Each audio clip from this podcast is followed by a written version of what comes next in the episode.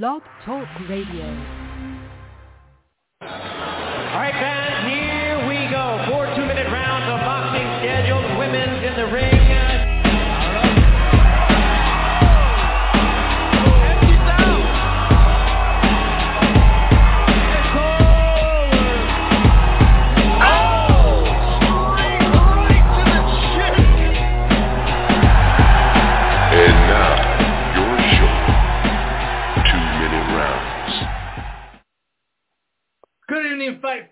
To the two-minute rounds, your hooks and jabs look at female boxing. This is episode number 108. We're back. My name is Felipe Leon, all the way from Southern California slash Tijuana, Mexico. And with us, as always, from Northern California, is none other than Ms. Lupi Gutierrez. Lupi, how you doing tonight? I'm doing good. Hi guys. Hi everybody. Hey. Good, good, Lupi. Thank you for being with us. And like always, the godfather of female boxing coverage in the United States, Mr. David Avila. David, how are you doing tonight? Good, good, Felipe. How are you doing, Lupi? I'm doing really good. Thank you. Well, folks, we have a action-packed show today with a very special guest. She's been on the show with us before. I would dare to say that she is a friend of the show, and that would be none other than top pound-for-pound fighter, Miss Layla MacArthur. She's going to talk to us about her recent fight in Dubai, why it happened in Dubai, what what was it like fighting in Dubai? We know that it's a very uh, cultural, um, you know, cultural eccentric uh, restrictions over there, especially for women.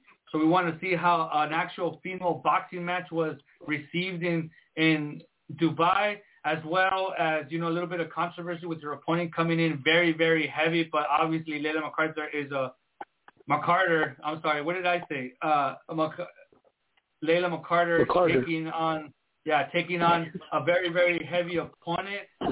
You know we know that she is a warrior. She's going to talk to us about that and then also about what is coming up for her. So she should be calling in in about 15 minutes, Ms. Layla McCarter, and then we'll be talking to her. But let's go and do a little bit of fight uh, review and see what went down in the last two weeks in female boxing. Starting on Sunday, April 4th from Osaka, Japan. Kaori Nagai scored a majority decision over Natsuki Tarui in a six-rounder for the Japanese national atomweight title. Scores there were 59-55 two times and an even 57-57. But more important, this was the main event of an all-female boxing fight card in Japan. There was five other uh, fights, something that we've seen before uh, a couple a couple times a year. We see that from Japan and different promoters. Tenkai Tsunami scored unanimous decision over Shioni Ogata in a 10-rounder to defend her WBO junior flyweight title. The scores there were a lopsided 189 times 3. David, I know that we have a correspondent out there in Japan. What can they tell us, or what did they tell us about these two fight uh, cards out there in Japan?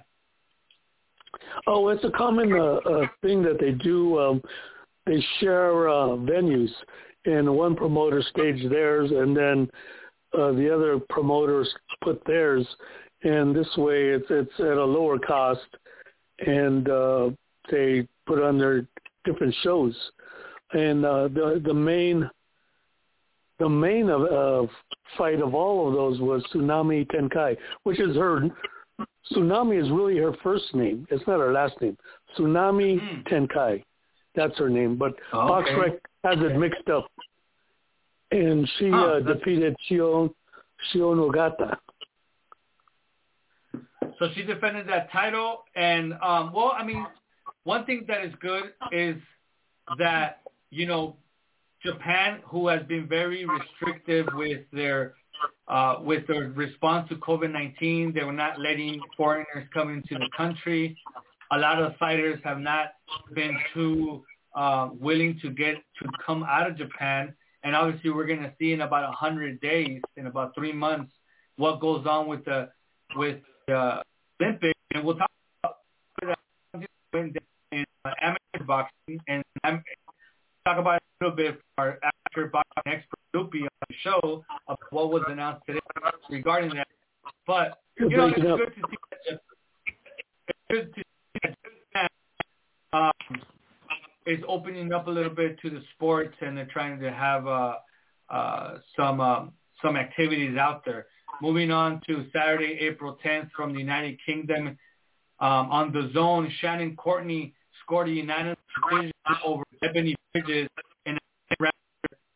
captured the vacant WBO bantamweight title. This was a war, one of the best fights of the year. I'm not going to classify it as one of the best female fights. It was just one of the best fights of the year, period. Lupi, Yeah. were you surprised by the outcome? I mean, was short, Shannon Courtney the favorite in this fight? Yeah, she was the favorite. And even though, I mean, I've only seen clips of what Ebony could do in the ring, we saw what Shannon could do in the ring. And to me, like those last two fights of Shannon, like I wasn't impressed. She kind of, I didn't, I was like, whatever. And the only reason I was really interested in this fight was because of Ebony. I wanted to see, you know, people thought, yeah, maybe they didn't deserve to to go for a title yet, but they created these opportunities, which even made it more exciting. And what Shannon did, I mean, Ebony came out strong. And you got to hand it there. That was a badass fight. And these women, they both lived up to everything, the high, everything. But I mean, when Ebony came in so strong in that first round, I mean, I thought, oh wow, this is, you know, she really is gonna, this is gonna happen. Like she's gonna take it from Shannon, and I, Shannon didn't let her have it at all. Like Shannon's a tough chick. That was just, it was an incredible fight. I loved it. David, were you But- surprised that? Go ahead, Lupe. Finish up. No. Well, I was just going to finish it, but, you know, immediately people are saying, yeah, the rematch, rematch. Well, not really, because there's more people to fight. Like Rachel Ball wants that fight. It's really exciting. And this, you're right, it wasn't just for female boxing best fight. It was best fight. Nobody even knew who was the headlining. Yeah, the Conor Benn fight. Uh, Nobody cared Dave- that Savannah. Yeah. Nobody cared that Savannah was fighting on the card. It was all about this. David, were you surprised that Ebony Bridges put up such a great fight when she only had five pro fights before that? And I think that was like her first scheduled 10 rounder. Were you surprised that she was that tough? I really was. I really was shocked that she was. Uh, I mean, you had an inkling because she did fight Crystal Hoy, and Crystal Hoy is actually a pretty tough girl.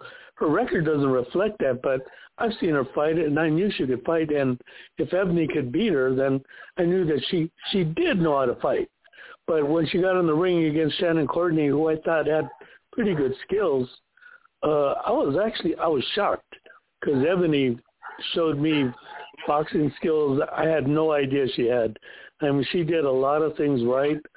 She did uh, her her her ability to cover up after punching and and her ability to slip punches. Uh, she actually did pretty pretty good. I mean, I, I was shocked. I was very shocked. I mean, it's pretty interesting. She only had five professional fights, and you know she had a lot of skill, more um, a lot more than we expected. And and the fact that she started in boxing so much later in her in her career in her life, she started off as a as a ring card girl actually, and then she got into boxing.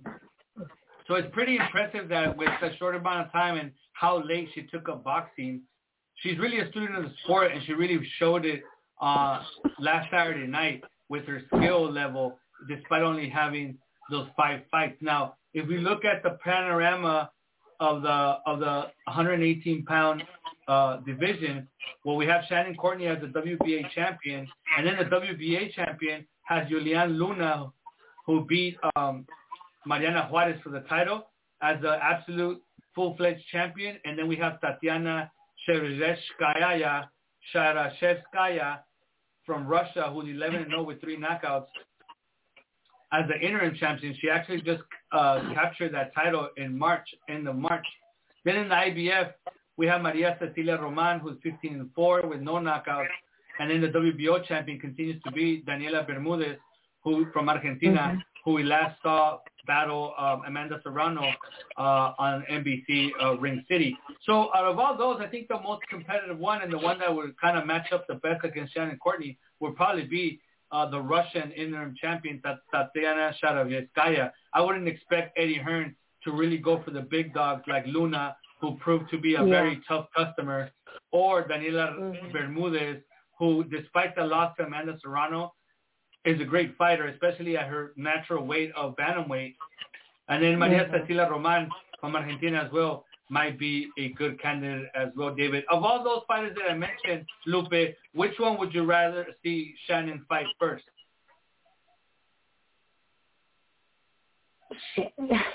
I'd like to see. I'd like to see her fight Daniela Bermudez. For me, I Wow. think they're. It's an exciting fight from the UK and Argentina. Daniela's tough, but you know what? I don't think that they would take that. David, What do you think, David? Yeah, I agree. I don't think think Eddie they take that fight either. She's too dangerous. And yeah, it would be a great, exciting bout. But yeah, go ahead, David. but I do.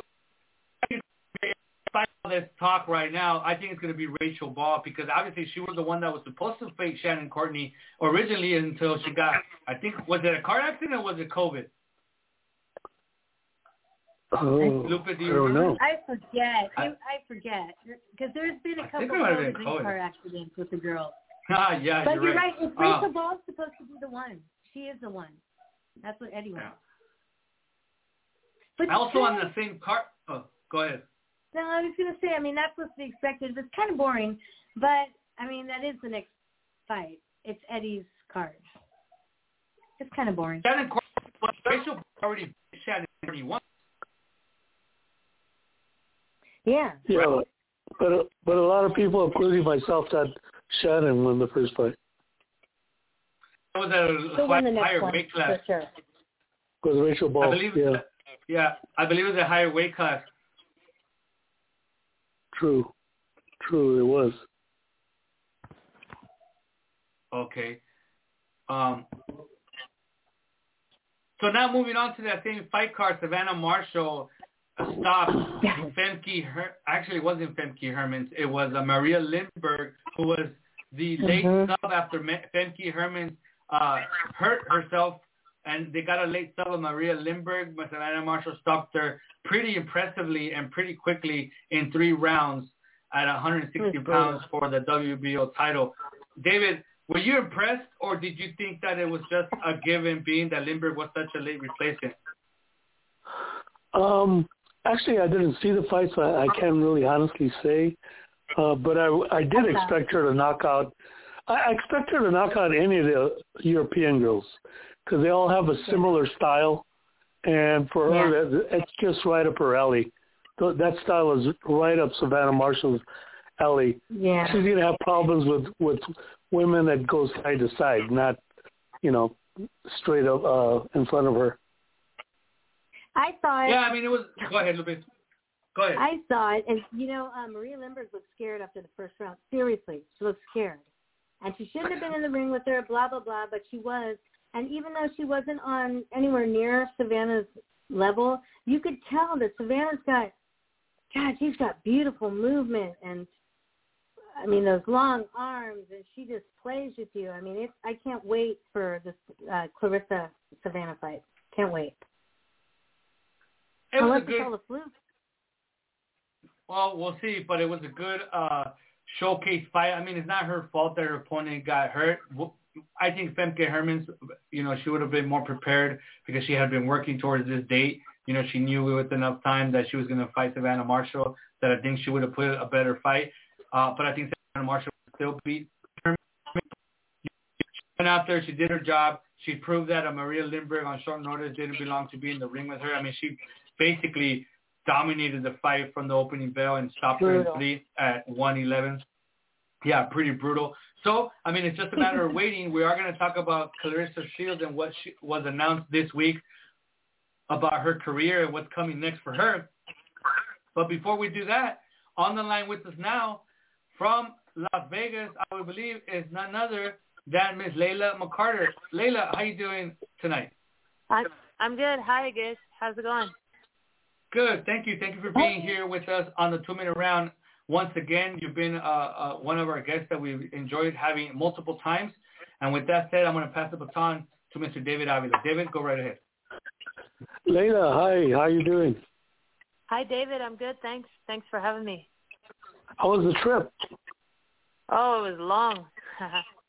I bet. It was, it was a really, really long flight, but the trip was great. Uh, we got to see a new place. Uh, seeing Dubai was really awesome. Yeah.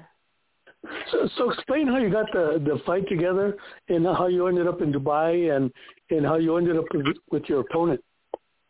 Well, um, the fight in Dubai we'd been talking about for quite a while with a, a friend of Luis, uh, a promoter that used to promote in the states. But um, in the last minute, it came together on Sunday, the week before the fight. So um, we had a limited choice of opponents. Uh, they could only bring somebody from the country of Georgia. And when I looked up all the women that fight in Georgia, they none of them had a winning record except um, one had a, a even record, and that's the one I fought.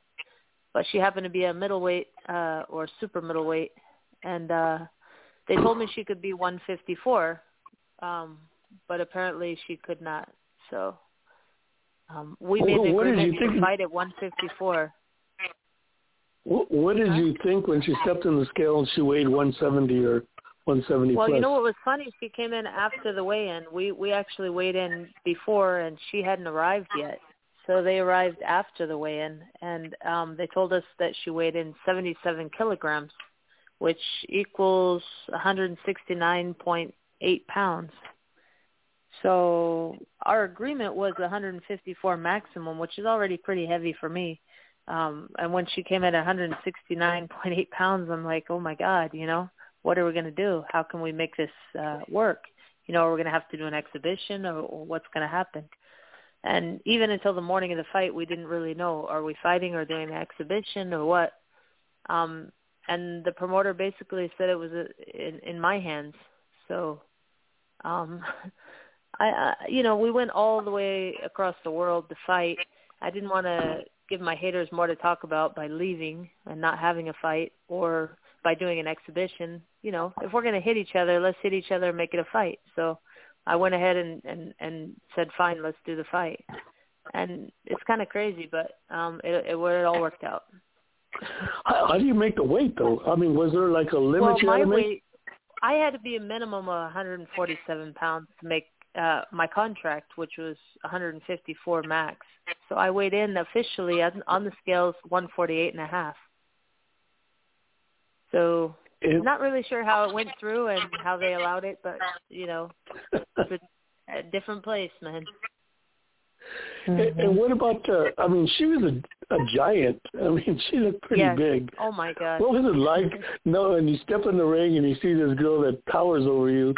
Uh, You know, the very first time, yeah, the first time I saw her was in the warm-ups. You know, I was warming up for the fight in the room next to her room, and there were, you know, a, a lot of fighters on both sides. Um, and another girl from Georgia that was fighting Ivana Habazin on the show. Um, she was a girl like uh, one of the ones that I said had a upside down record, kind of. Yeah, I think she was like five and fifteen, something like that. And that girl was more my size, a little big, but I looked at her and I'm like, I can take this, no problem. and I said, "Oh, nice to meet you. You're Elaine." She's like, "Oh no, that's Elaine." And she pointed behind her, and this giant girl walking down the hallway, and I'm like, "Oh my god." that girl was enormous. Yeah, but I, you know, I always, I always, I always bet on my skill, and to that night was no different. It just, yeah, How long did it? it. How long did it take you to gauge the distance and all that, and what she was doing? Because she looked like she could fight. I mean, she wasn't just a nobody. I mean, she was throwing punches, and she was a little She had a faster ton than of heart. I thought. Yeah. She was a ton of she had a ton of heart, but from the very first jab, I felt like wow, I, my timing was good. Uh, the very first jab hit her, and I was like, I I I felt pretty confident about it, but I also didn't want to make any mistakes. That's why I took my time. I feel that I could have knocked her out within the first round or two. The way she was, um, you know, reacting when I hit her, I knew I could get her out of there quick. But I didn't want to take a risk because she was so big, you know, and so I was just being very cautious and taking what what was available. Um, so I, I took my time, and that was the advice that Luis gave me. You know, take your time, don't get careless, and and you know, eventually it got done. But Be- Because she was so uh, so big, uh, Layla, did you worry about hurting your hands? uh my hands, no, I was just worried about getting caught with something stupid, you know, in the mix or you know, and and I think she only I felt her weight at one point on my head, like on the top of my head somewhere, and I was like, "Oh, be careful," you know. My I, I reminded myself not to make a mistake because, you know, it could get costly in there. Um, but overall, I made everything miss, and yeah, I did not want to exchange. Um, but you know, I, I kind of took the fight to her, and I felt that I could get the best of it inside. Um, yeah, I saw that. I, I saw that you you you worked inside more than you worked outside. Yeah, I was kind of chasing her down in a way. It was more like a mental thing. Like I didn't want to give her momentum where she could take over. Because if you give somebody that big confidence where she's going to start walking me down, I didn't want that to happen. You know, I've let some little girls do that to me, and you know, uh, that was no picnic either. So, yeah, I don't want to give her any confidence at all. Lily, I'm, I'm going to pass you on to uh, to Lupe Gutierrez. Lupe. Oh, Lupe. Okay. Hey. Layla. Hey, how are you? I'm good, Lupe. Thank you. How are you? I'm good. Hey, did you pay attention to any of the USA Nationals, the amateurs that were going on last week? Oh no, I did not. I was just so busy. That's right. Okay, you know we it was exciting. It was really exciting stuff last week. Where was it? It was in uh Shreveport.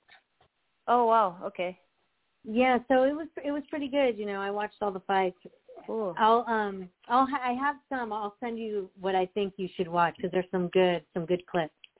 I look forward and, you know, to it. Cool. Yeah. I was also I was looking at your IG following. I went and clicked today and I clicked on mutual and I checked. I was I saw like you growing a following of some of the peewees and the bantams and the intermediate girl boxers. Really? And I don't know wow. if you know that. So I was looking at the I names did not. and I'm like, oh my god. Uh, So how does it make you feel that you have this generation of the babies that know they know you, they respect who you are, and they're following you?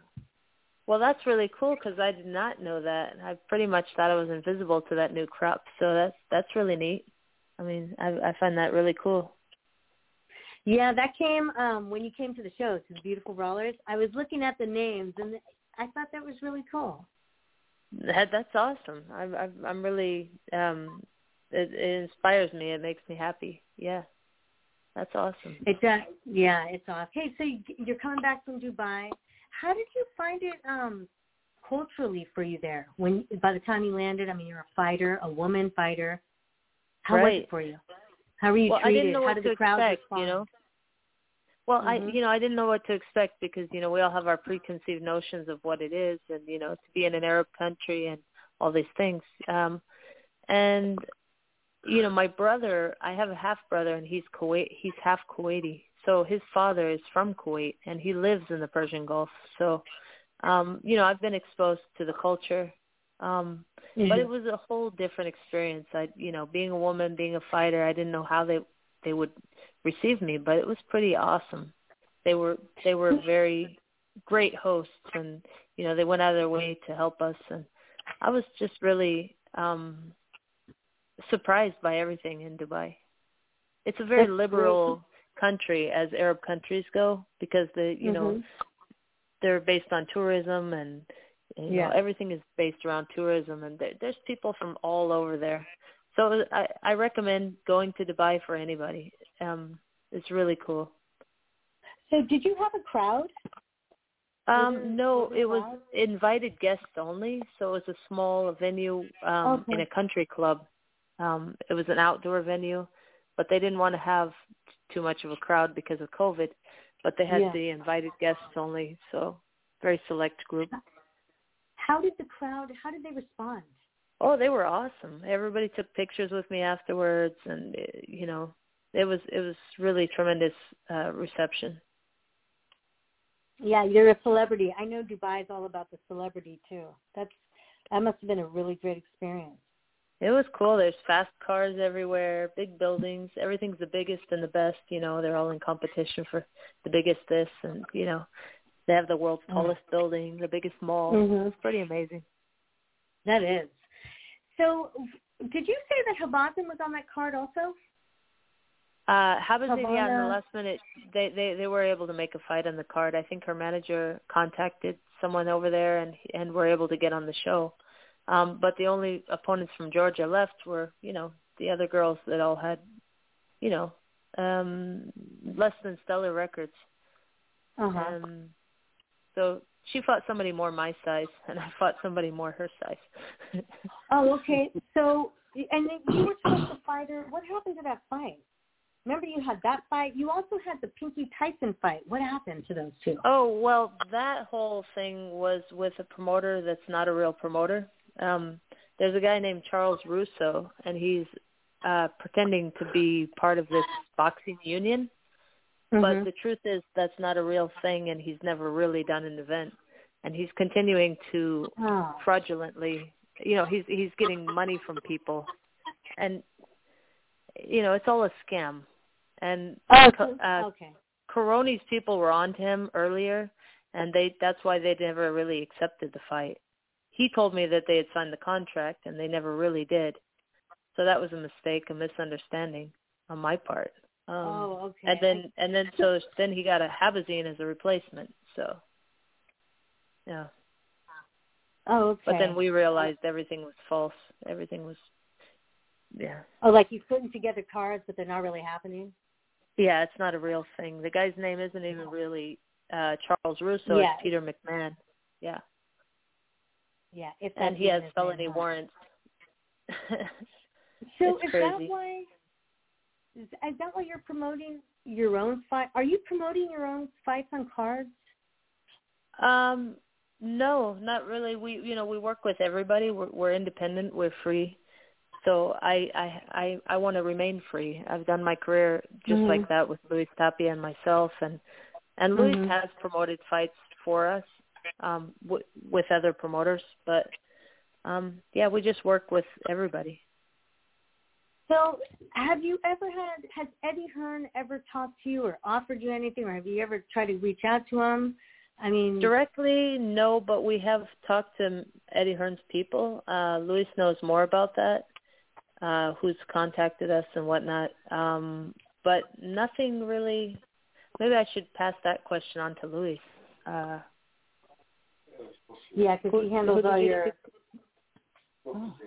he spoke to Taylor's management before, but they made a really stupid, ridiculous low offer. Uh, many a couple of years ago, no, no, when she was just coming up, five and zero. But um, it didn't Oh, make sense that? at that time.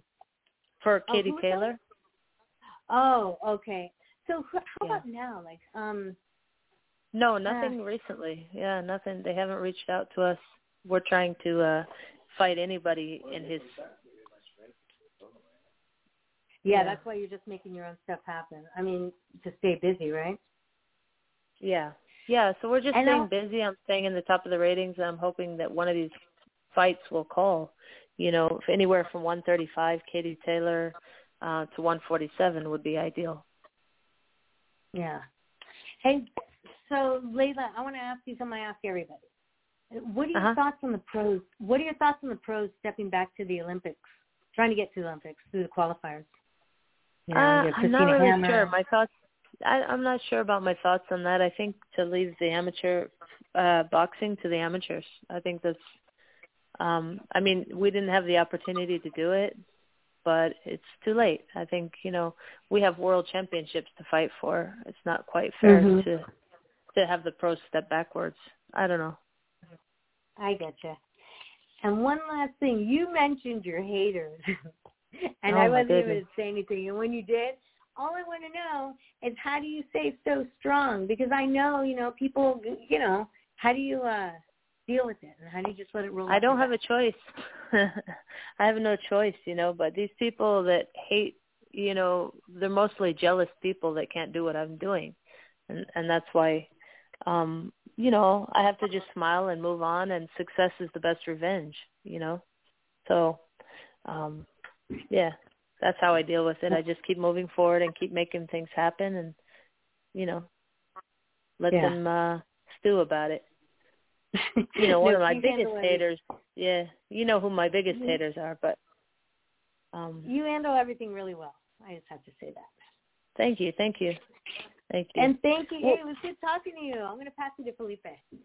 okay, nice talking to you. Yeah, bye. Bye. Yeah. Before you head over Hello. to Dubai, are you, hello, can you hear me?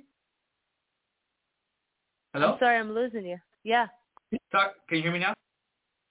Uh, sort of. Before heading over to Dubai, were you told any specific things that you do or do or dress or not dress before you headed out there, or is it pretty open? Oh, it's pretty open, you know, but um I was trying to be pretty modest, you know, but I'm I I'm not somebody who dresses modestly anyway. So, you know, I'm not over there wearing mini skirts or short shorts, but um, you know, I just dressed like uh, uh, I normally do in my jeans and my t-shirts and I had no no issues and I didn't feel strange at all. Um yeah, I wasn't sure what to expect, but everything was pretty cool over there. Now you mentioned a couple minutes ago that you're highly ranked by other organizations. Or you know, have you and Mr. Tapia tried to force, not force, but kind of like urge one of the organizations to make you a, mandatory and really push to champs at welterweight or even junior welterweight? Well, many times in the past, you know, as as you know, I was pursuing Cecilia Brækhus for many years, and it never happened, and they never made her fight. Even though that was a mandatory in the IBF, uh, they never actually forced the fight. So she was able to keep her belts, and nothing was done about it. So after that, since then, no, I've kind of lost faith that the organizations uh, will do the right thing. I think they do what's best for them. And is there anything on the horizon for you right now, or you're basically just trying to find what's next, or are you guys in talks to getting back in the ring fairly soon? Oh yeah, we're talking um, a lot of things in the future. Uh, Dubai, uh, we may return to Dubai in June, uh, but that's Okay. dependent on a lot of things and uh, uh, depending on the deal. Um, also, I want to make sure that this fight gets recorded officially on BoxRec first, and then, and then if it, you know I'm not going to go fight unsanctioned fights. So hopefully everything gets recorded properly, and then we can keep going. Um, they've also contacted us someone from Matchroom Boxing contacted us about a possible 140 pound tournament. Um, Hmm. So we told them to send the information, and nothing was sent. So not sure what's going to happen with that. But we're we're Now- always looking, and we're always seeking fights. And uh, Do you feel that it would be easier to get a shot at one of the 140 pound champions instead of just going after Jessica McCaskill, who holds all the belts at 147? Do you think it's a better chance to get an opportunity so. against these other people? I think Mhm. so because I think they have it mapped out for her to fight with Katie Taylor, and then you know whatever happens there. Um, I really feel Taylor should win that fight. That's my opinion. Um, and I think the whole thing is about her over there. Um, so, uh, yeah, I think that that's a better chance than fighting where I'm at at the welterweight, and that's fine because I walk. I naturally walk around as a lightweight, naturally. Wow. I'm I'm, Well- I'm 137 every day. Wow. It's crazy. Yeah. So you have to gain a little weight to even fight at 140. Yeah, I mean, well, not really. 140 is where you know natural, but 147. I, I've been fighting heavy just because that's where the opportunities were, and now they're just you know never happening. I was there in the number one spot against Brackets for years, and never happened. So um, I thought when McCaskill became the champion, I'd have a chance to fight for the welterweight titles, but now it looks like uh, it's already planned out. So Hmm. um, I'm just going to keep staying at the top of the rating wherever I, whatever weight I fight, and hope for the hope for the call. All right, uh, Layla, thank you for being here with us. Uh, we know that it's not going to be the last time, and next time uh, you have something major going on, we'll make sure to uh, contact you and have you back on the show. Thank you very much, and have a, a great night. Thank you, thank you very much. I'm sorry it was a little more concise. I'm a little bit jet lagged, you know, and uh, we'll we'll, we'll talk to you again one day. Thanks a No lot. problem. Bye, No Layla. problem. Thanks again, Layla. Take care. Have a good All right. night. Thank you. All right, take care. Bye bye. And there you have it, Miss Layla McCarter from Las Vegas, living in Las Vegas. It's a shame. Her whole story and we know her story. We've covered her well as on the out. and, and she's and we've covered her on the two minute on the two minute round here on the show, as well as the prizefighters.com. And it's a, quite a shame because she's really a victim of being too good, but like the whole um, too um, too much risk and not enough reward. And, and Layla McCarter is possibly the biggest victim of, of that in boxing. Don't do you agree, David? Oh yeah, absolutely, absolutely. Yeah. And that, and it hurts when you're not tied to a promoter that has a, a, a media outlet. That's the main thing. Like if she had a promoter that had a major media outlet, like Matchroom has a media outlet, Golden Boy, uh, Top Rank. Those are all major promoters with outlets, and uh, that's one thing she lacks. So she's always at the whim of them, and and she can't really dictate terms. Yeah. So yeah, we'll and be, a lot of the and a lot of the younger fighters, they're just um like freezing her out. You know, I, maybe that's too strong a word, but they're like they're got their own thing going, and they don't want to let her in because it's also the fighters too. You know, True. right, David? It doesn't seem like they want to um, let her in. Yeah, it's very true. Very true. That she is too dangerous. She hasn't lost a fight in 14 years. Yeah, and and, and, she's and unfortunately, I mean, she just starts getting a, a little older and older, and and then it might, it might come to the point where somebody actually sees that she might not be at her best, and and decide to give her a chance, but it would be a shame that it would be too late, and she ends up not being the best that she can be. But you know, it's just a matter of waiting to see. Hopefully, bigger things pan out for her, like she mentioned, that was in the works. Now, this it was announced finally Claressa Shields' pro uh, debut in MMA mixed martial arts is going to be June 10th for the PFL, which is uh I don't even know what those letters stand for, but she'll be fighting Professional Brittany Fight League. Okay, professional fight league. She's going to be fighting at lightweight, which I would assume is around 160 pounds, and that's what they consider their lightweight. She's facing Brittany 155, Elkin. I think. 155, okay. Brittany Elkin on June 10th. And the more surprising part of it for me is that it's going to be televised on ESPN Plus, which is a pretty big Yeah. platform that Claressa has not been on before. She's been on Showtime. She's been on pay-per-view. She's been on HBO. Um, I don't think she's been on DAZN just yet. And um, she's going to be on ESPN Plus. You know, it's no secret that here on the show we're not we're not big fans of fighters of boxers, professional boxers making the move to MMA. But we've seen it before. We saw it with Heather Hardy. We saw it with Amanda Serrano. And now we're gonna well, obviously the most successful of them all, Holly Holm, and now we're gonna see it with Claressa Shields. David, what do you expect from this fight? Do you think that we will see a Claressa Shields that looks like a natural MMA fighter? No, I I think it's going to be very difficult for her. It, of course, it, it depends on the match. If she finds a if she fights a stand-up fighter, someone who's used to fighting with her fists and not and not uh, grappler, then she'll do very very well. But if she fights any type of grappler, that's where it's going to be difficult. You know what I heard? I heard that um this girl is a good grappler. Hmm. I I, I posted on it today, and someone goes, "Yeah, I like her. She's a good grappler." Yeah, it's going to Yeah. be very difficult then. Very difficult.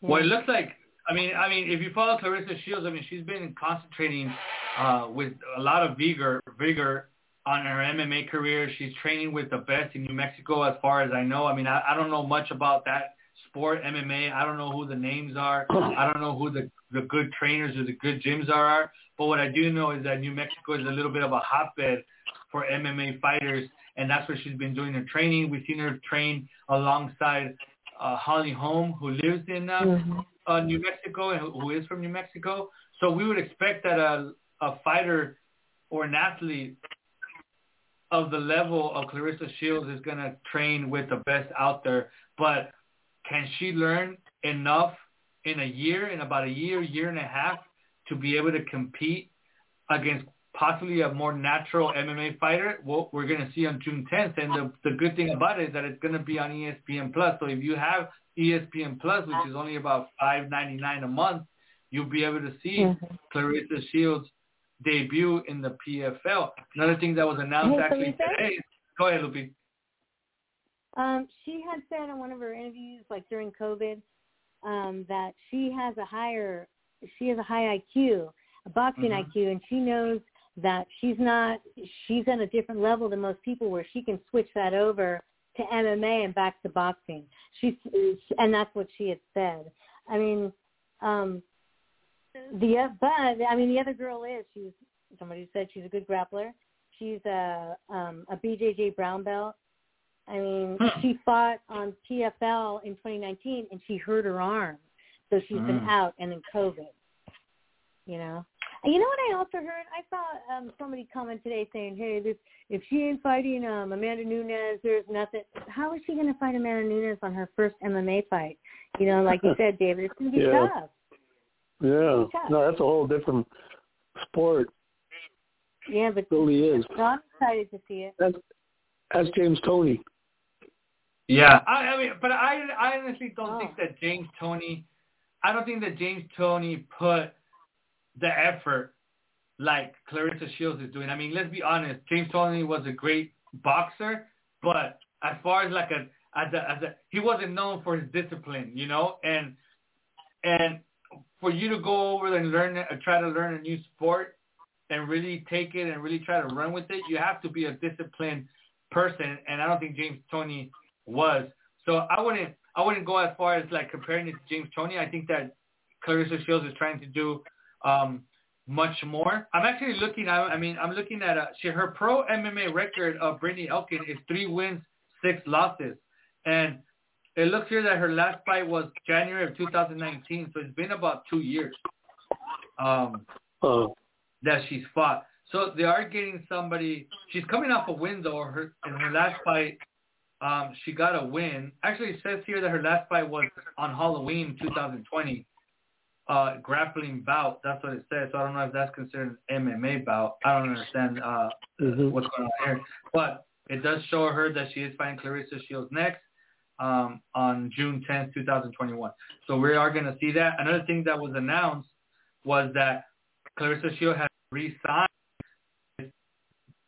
and Salita Promotions to continue boxing career. She, I think Mark Tapp had mentioned here, on the show that she was going to do MMA next, and then after that she was come back to boxing. Obviously, there's a lot of talk for a fight against Marshall. You know, Claressa Shield back to a lot of her talking on social media, and she's been, you know, saying a lot of things about Savannah Marshall. Obviously, Savannah Marshall has been doing the rounds um, in the media, promoting her last fight. Last The question she's always asked is about Claressa Shields. The fight that she's always asked is Claressa Shields. So, David, do you think that we see a Claressa Shields against Savannah Marshall fight next in boxing, or you think there's something else there? Um, I mean, we should. We should see that fight next in boxing, but it just depends on whether or not uh, Matchroom wants to pay her uh, correctly. Uh, I've heard that the terms are pretty ridiculous. That they expect uh, Claressa to take a cut. You know, they, they're they're talking a, a big game. Uh, Matchroom is, but they're expecting Claressa to take a cut, and she's just not going to do it. It's it's and they're trying to embarrass her. Yeah, they're trying to shame her into taking the fight. That's basically what they're doing, which is ridiculous because Savannah Marshall has no recognition in the U.S. at all, mm-hmm. at all. Yeah, David. To add to that, Claressa is worth it. She's totally worth it. She's worth a million bucks. But Savannah's the one who's not worth it. I, and I want to see the fight. I mean, and I, lo- I love her. It's just that money wise, and no one knows her. She's the one who's not worth the money. Hmm. Yeah, it's a great fight. It's a great fight. It's just that Claressa has to get paid. Yeah, yeah, definitely. Um, a good up. showing by her. Could a good showing by her on ESPN Plus lead to the channel being interested in her and maybe try to Mm. feature her in a in a boxing match. That might be a possibility, wouldn't it be, David? Uh, yeah, that's a good point. I didn't even think about that. I mean, because it's apples and oranges to me, MMA and boxing. But uh, Yeah. uh, who knows? You know, who who knows if ESPN decides to buy up a contract or something like that, or or make a deal with Salita. Because obviously everybody's waiting for DAZN, which is the the, the bigger promotional company beside, uh, compared to Dimitri Salita to make the offer. And like you mentioned, they're trying to shame Claressa into taking the fight and taking a smaller paycheck when she really deserves a bigger paycheck because it is a big fight. Now let's move on to uh, oh well, actually touching base on the fact that well we already touched base that she signed with Dimitri Salita. You know, could she have gone to a bigger promoter? I don't know if Top Rank or Matchroom where or uh, or Golden Boy. I mean, Golden Boy might have been interested, but who knows? She ended up staying with Salita. She thought that was the best deal, and she ended up staying there. So she has signed. They didn't mention how many years more, but it does mention there was a multi-year contract with Salita. Now our upcoming, our next show is actually on April 29th, and we are going to be talking about these about these other fights that are happening on Saturday, this Saturday, April 17th from Costa Rica. I don't know if there's a, a there might be you you'll be able to find a link or something. But Ana Gabriel is facing Marta Lara Marta Lara Gaitan, Mexican, in a 10 rounder for the vacant WBC heavyweight title and the vacant WBA Mhm. light heavyweight title, which is very interesting that she's actually getting the two titles. David, do you have any insight of you know, we we had mentioned before that it was the WBA light heavyweight title, but how did that heavyweight title sneak in there from the WBC? Do you have any insight on that? No, not at all. You know, I'm I'm I'm I'm very confused. Well, I'm very know. confused by the the whole fight. yeah, I mean, And you know anything. what? Blocking the way for um Danielle Chambers too, because she just got the WBC Oh, yeah? heavyweight silver, and then here this comes, and I'm like, oh man, Hannah Gabriel, it's a tough one. Actually, very interesting because if she wins that title, does she face a way bigger fighter than her and Danielle Chambers somewhere down the line? Wow. I, yeah, how's Danielle gonna get it? She'll have to face Hannah, and Hannah's not easy. But Danielle Chambers does have a big advantage in size. I mean, she's a lot big. I Oh, mean, Anna yeah. Gabriel is a big. It's a big. She's a big woman and a big fighter. But Danielle Chambers is even bigger. I mean, she's an Yeah. ex-pro Perkins. basketball player. So Perkins, Oh, yeah, yeah. Perkins. That's her, Perkins. Yeah, Um, Yeah. So we'll see.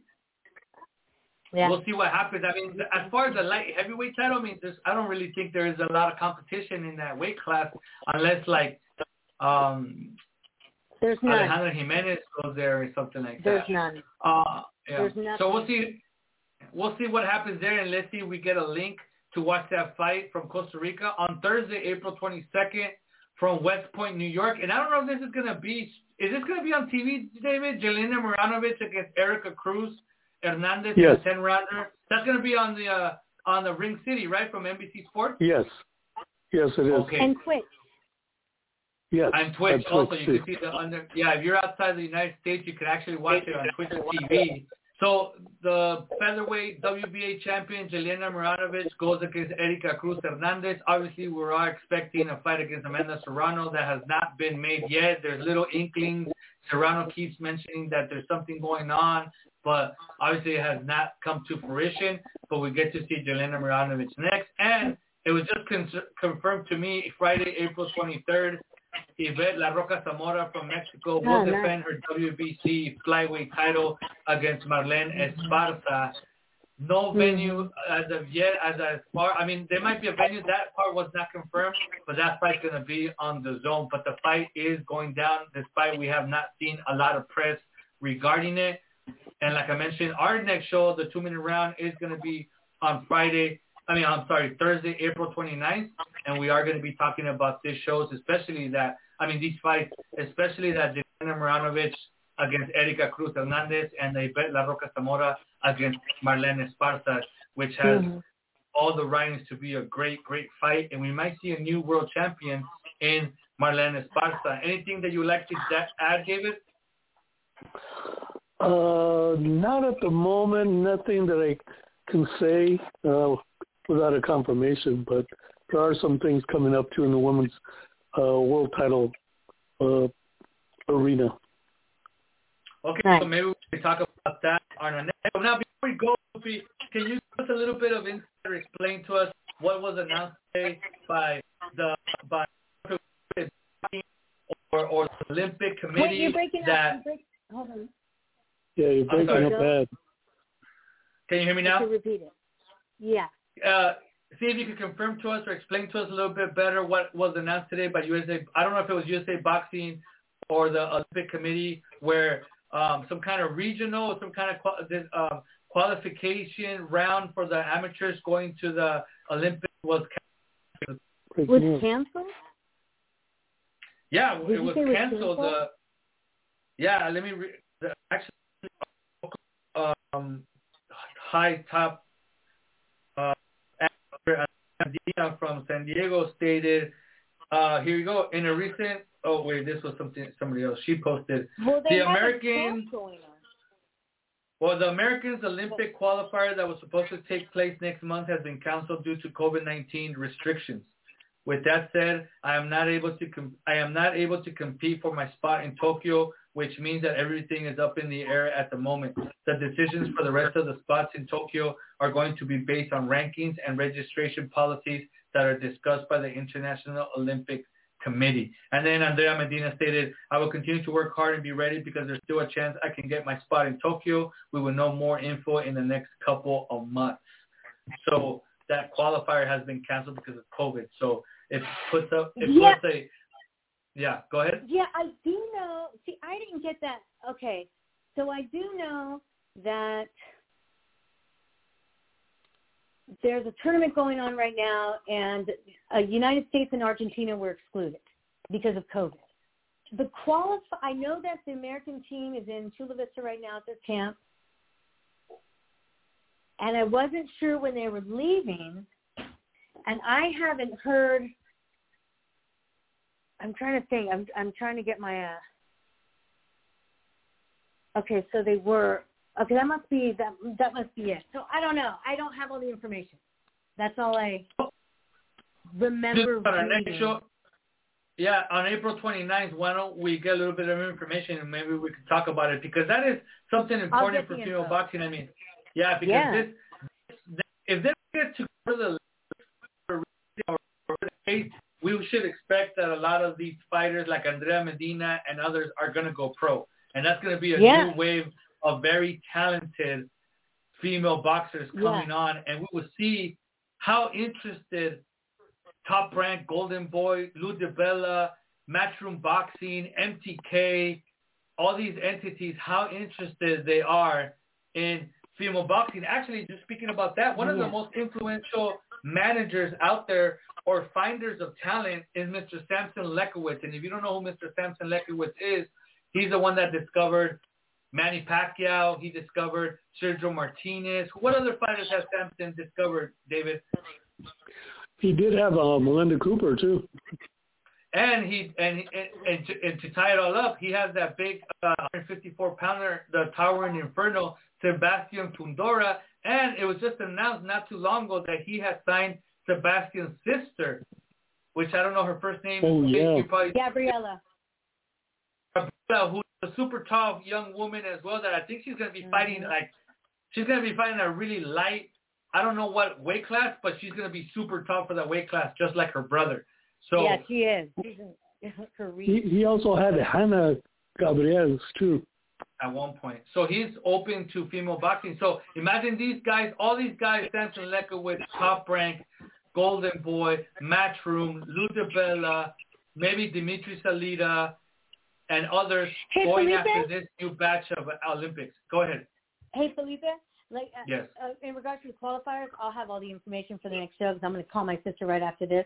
But just to okay. touch, okay, check this out. So we had nationals last week, um, and the rankings came out today.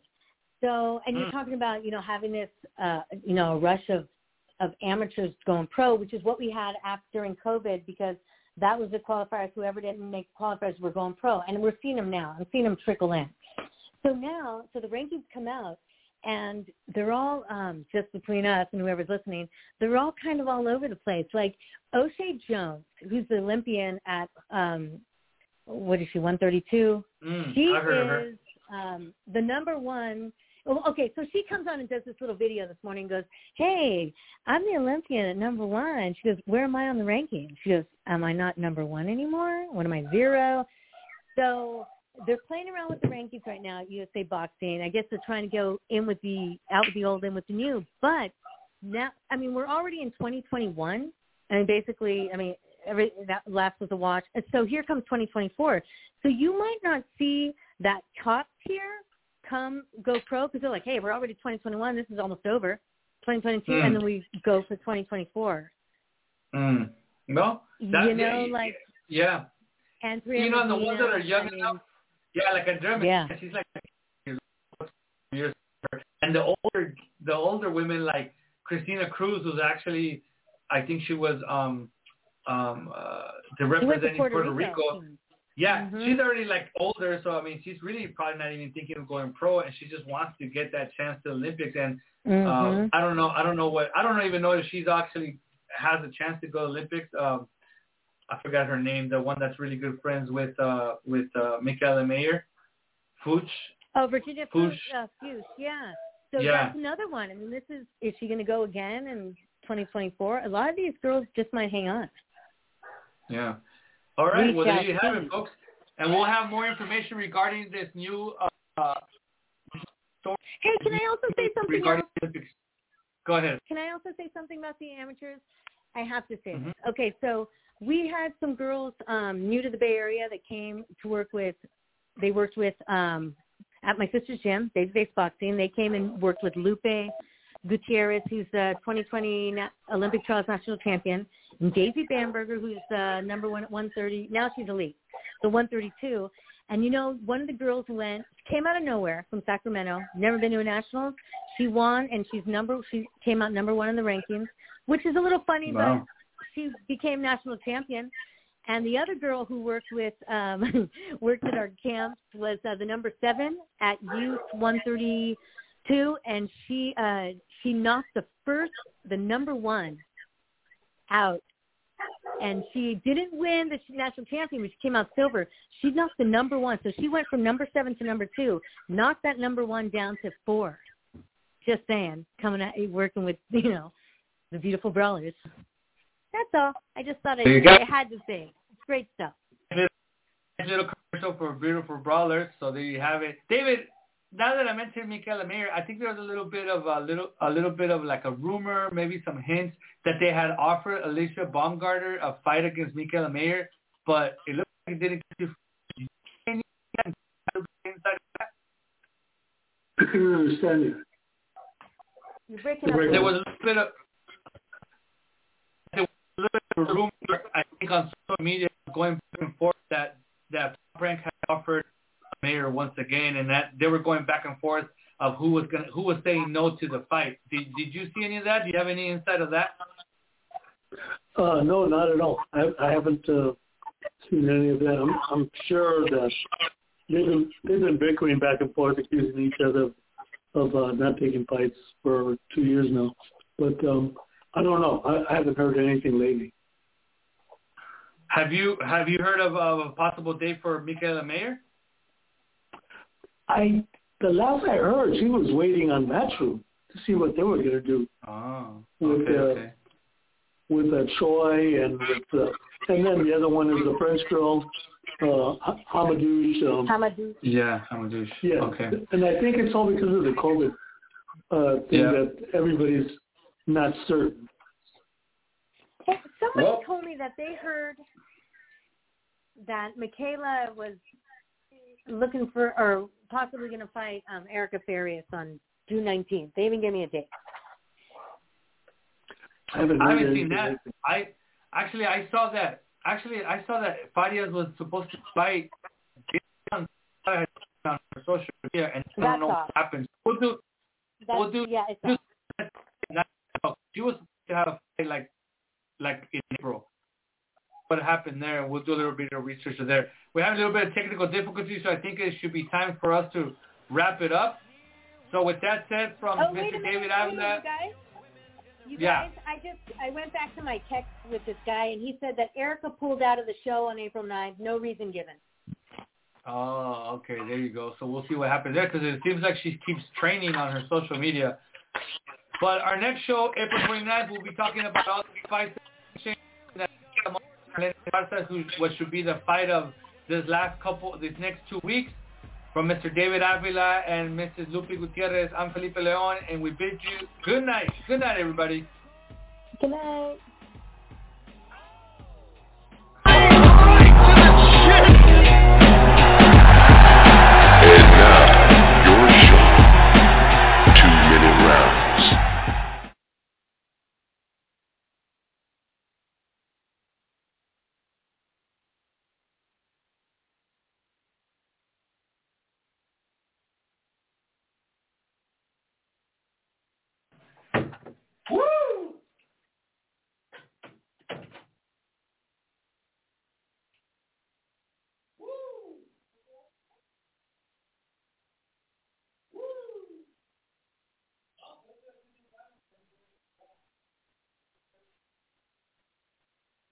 Hola, Yami.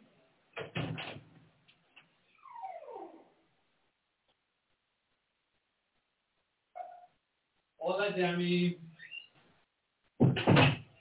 ¿Cómo estás?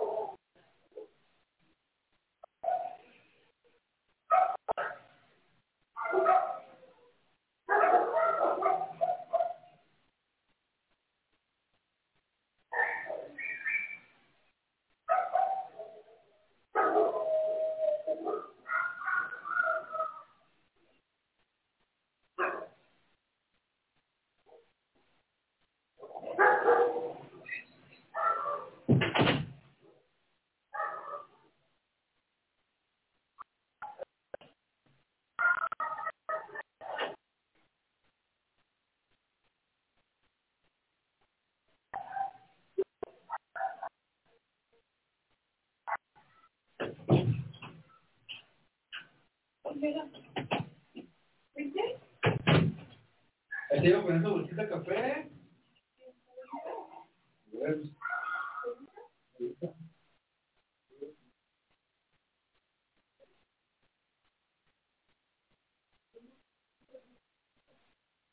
Trae la marca.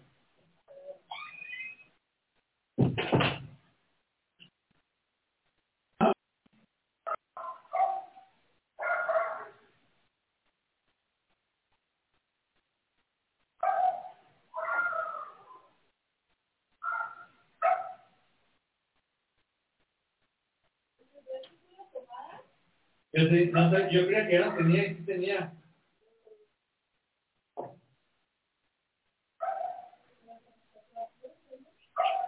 Sí.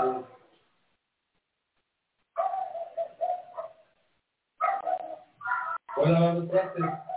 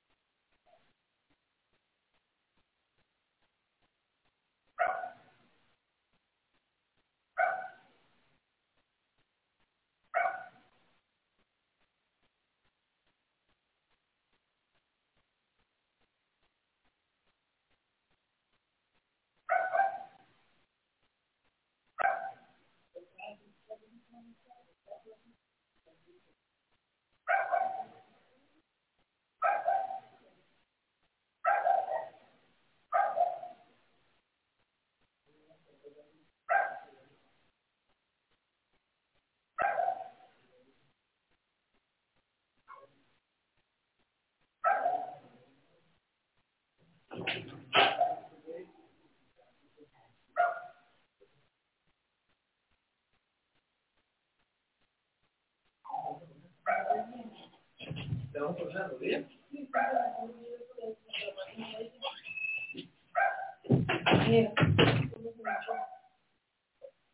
Não, não.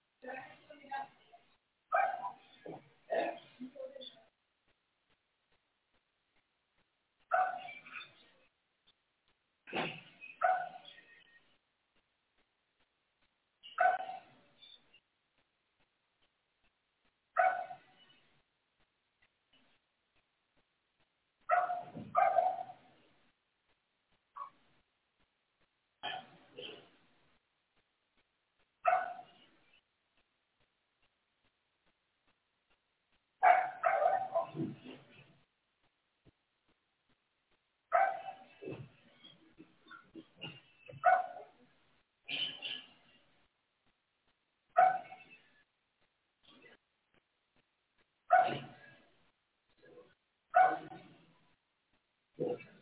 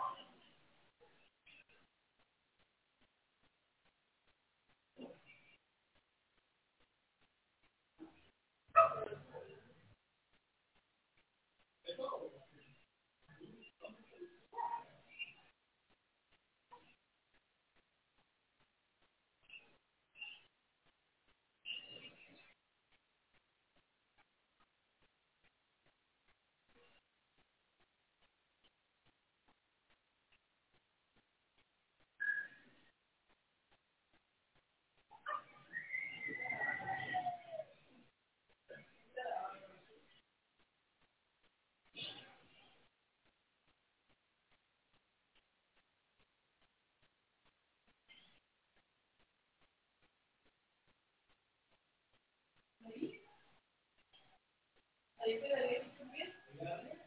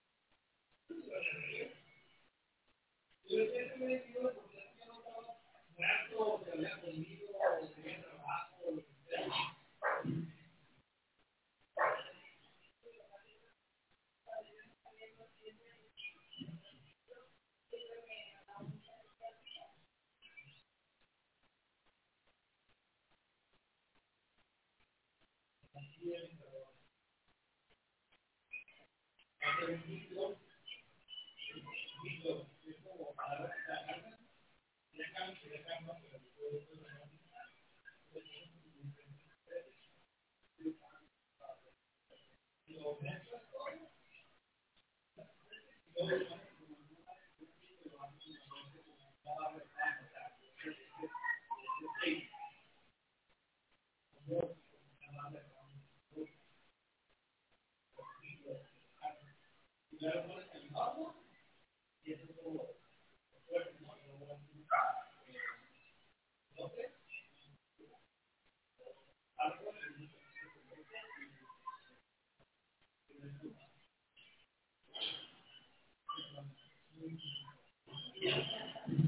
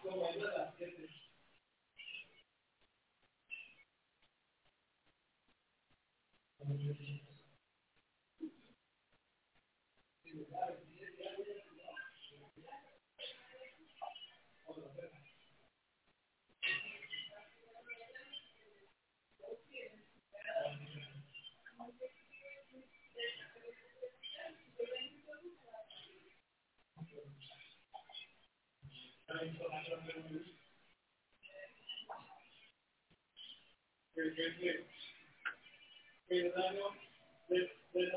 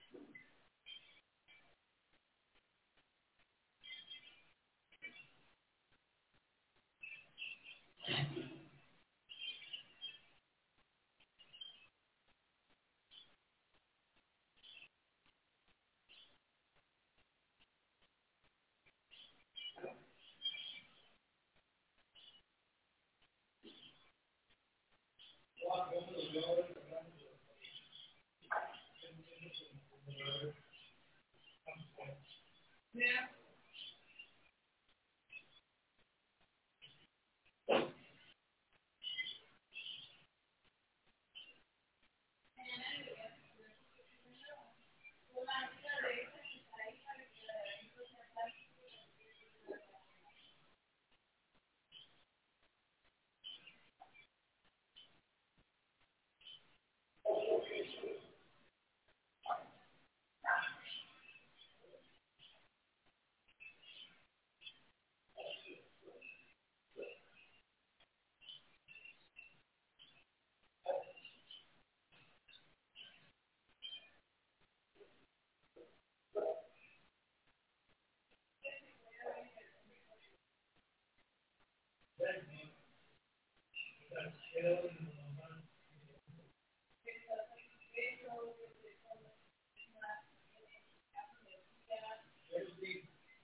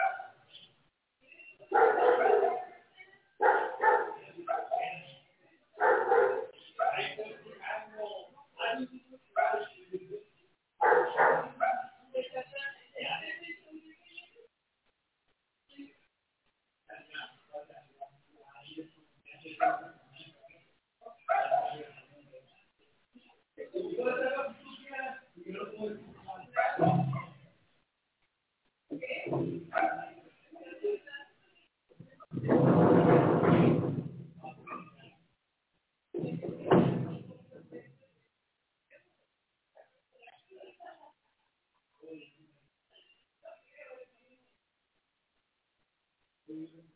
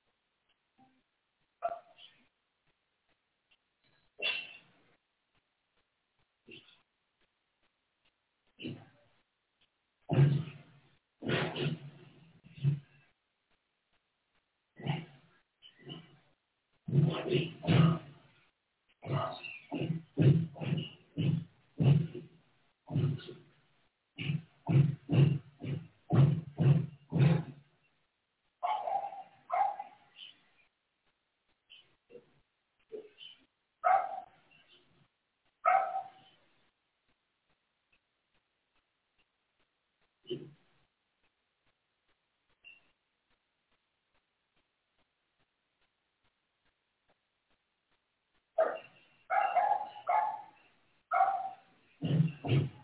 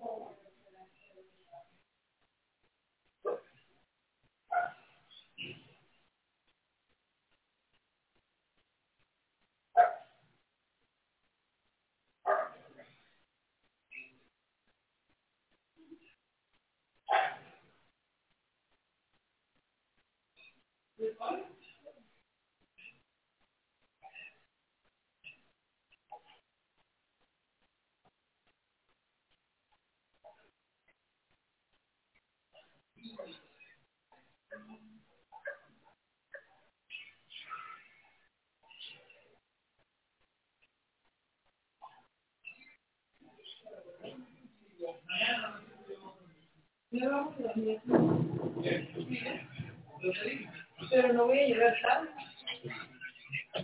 Tengo que hacer estar organizado, no voy a estar poniendo lo que me pasa a mi madre. ¿Pánico del medio?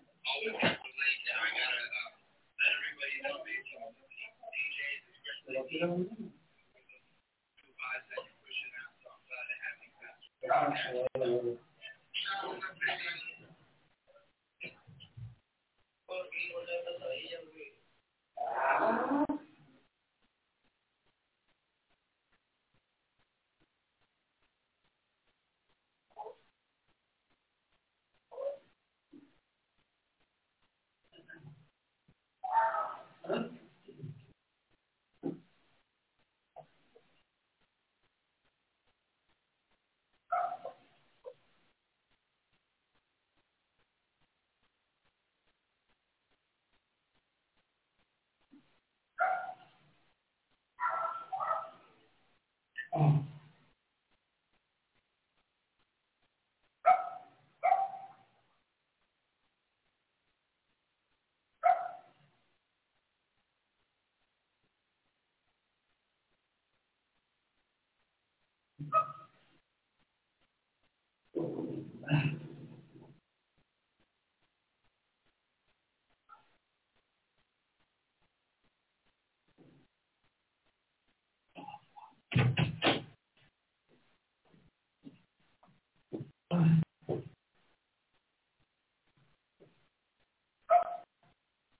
Thank.